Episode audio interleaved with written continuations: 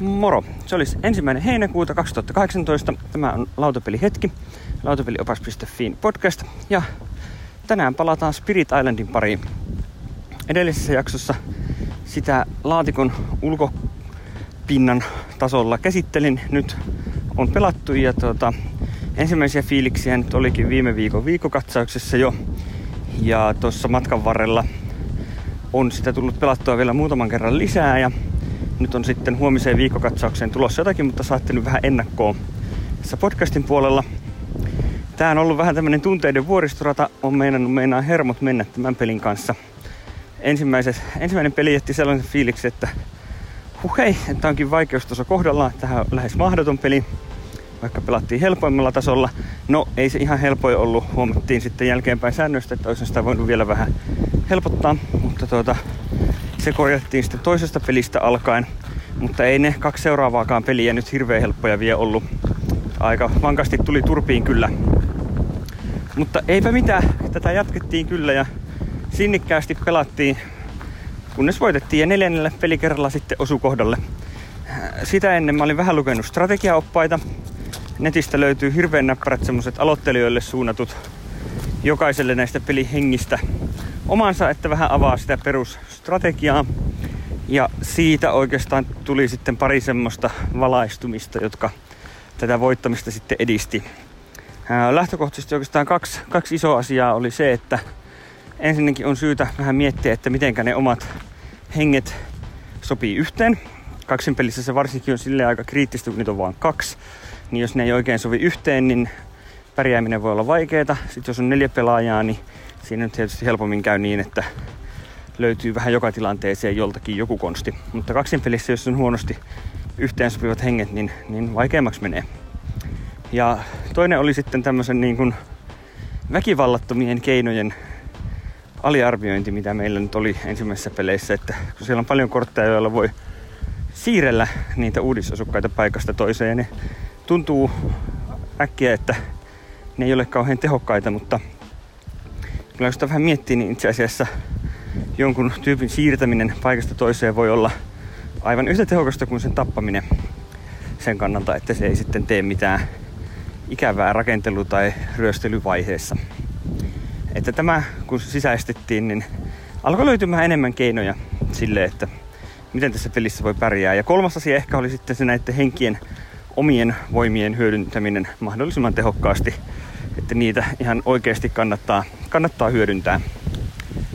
Ja tuota, me otettiin tähän tämmönen vesiteema nyt sitten. No halusi testata Ocean's Hungry Graspia, joka on vähän monimutkaisempia henkiä, mutta se oli niin kiinnostavan olonen, koska se tulee mereltä ja iskee rannoille ja sitten voi vetäytyä takaisin ja tykkää kovasti syödä rannoille eksyviä uudisasukkaita ja kyliä ja kaupunkeja. Ja mä otin siihen sitten kaveriksi tämän River Searches in Sunlightin, eli mä oon sitten joki, joka antaa vesien virrata ja sitten vedet huuhtoo mukanaan uudisasukkaita muualle.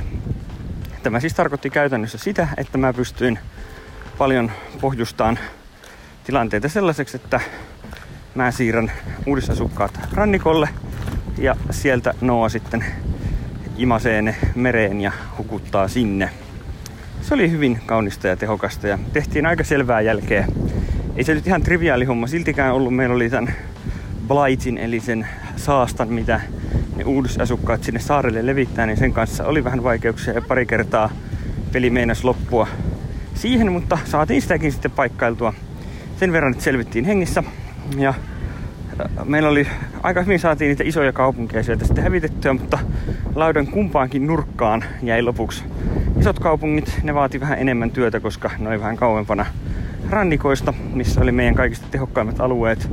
Mutta niin vaan sinnekin saatiin sitten tsunamia iskemään sisämaahan ja näin niitä sitten hätyytettyä sieltä isotkin kaupungit pois ja just viimeisen ison kaupungin poistaminen aiheutti sen verran pelkoa uudistusukkaissa, että aktivoitu tämä niin kuin kolmas pelkotaso, jolloin voittoehdoksi tuli kaikkien isojen kaupunkien hävittäminen, jolloin me voitettiin välittömästi. Tämä meni nyt sitten ihan putkeen ja nyt kerrankin tuli sellainen olo, että ei olla aivan idiootteja ja näin meinas nimittäin tosiaan hermot mennä ja turhautuminen iskee. Mutta nyt olemme tajunneet tämän pelin ja lähdetään uudestaan uusilla hengillä sitten katsomaan erilaisia lähestymistapoja voittamiseen. Ja ehkä mahdollisesti jossain vaiheessa, jos alkaa tuntua helpolta, niin lisätään sitten vaikeusastetta. Mutta vielä ei ole sen aika. Mutta että, kyllä tässä nyt lopullinen tuomio on se, että Spirit Island saa jäädä hyllyyn toistaiseksi.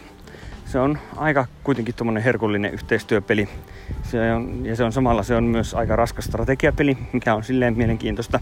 Ja on hauskaa, että on tälleen kotikäyttöön tämmöinen raskas strategiapeli, joka toimii silleen, että voidaan pelata yhdessä.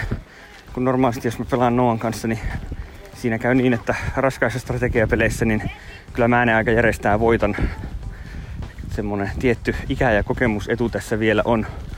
Niin, niin tässä on sitten semmonen, miten voidaan pelata yhdessä, haastaa toisiamme ja kuitenkin pelata, pelata samalla puolella, niin ei tarvitse voida yhdessä harmitella häviöitä ja iloita voittoja. Niin sillä tämä Spirit Island on ihan paikkansa ansainnut ja kun se ei ole mistään kampanjapelistä, sitä ei tule sillä lailla loppuunkaan pelattua, että siihen voi aina sitten palata ja lisätä vaikeusastetta ja näin.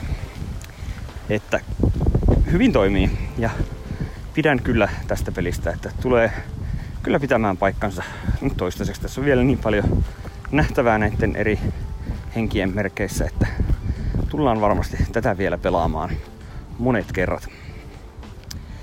Ei muuta kuin hyvää heinäkuuta. Uutisluontoisena asiana mainittakoon vielä se, että kuun on Ropekon. Minä esiinnyn siellä parissakin ohjelman numerossa on ensinnäkin Helmet-kirjastojen paneeli tarinallisuudesta lautapeleissä, missä on panelistina muutaman muun lautapeliblokkaajan kanssa. Ja sitten sunnuntaina aamulla kymmeneltä pidän esitelmän lautapelien pelimekaniikoista. Se on, tota, se on vähän tämmöistä, pyörii saman aiheen ympärillä kuin se mun syksyllä ilmestyvä Löydä lautapelit-kirja. Niin se on nyt vähän tätä kirjan promokiertuetta nyt sitten. Että tervetuloa sinne kuunteleen kumpaankin näitä ohjelmanumeroita. Ei muuta kuin hyviä pelejä ja hyvää kesän jatkoa.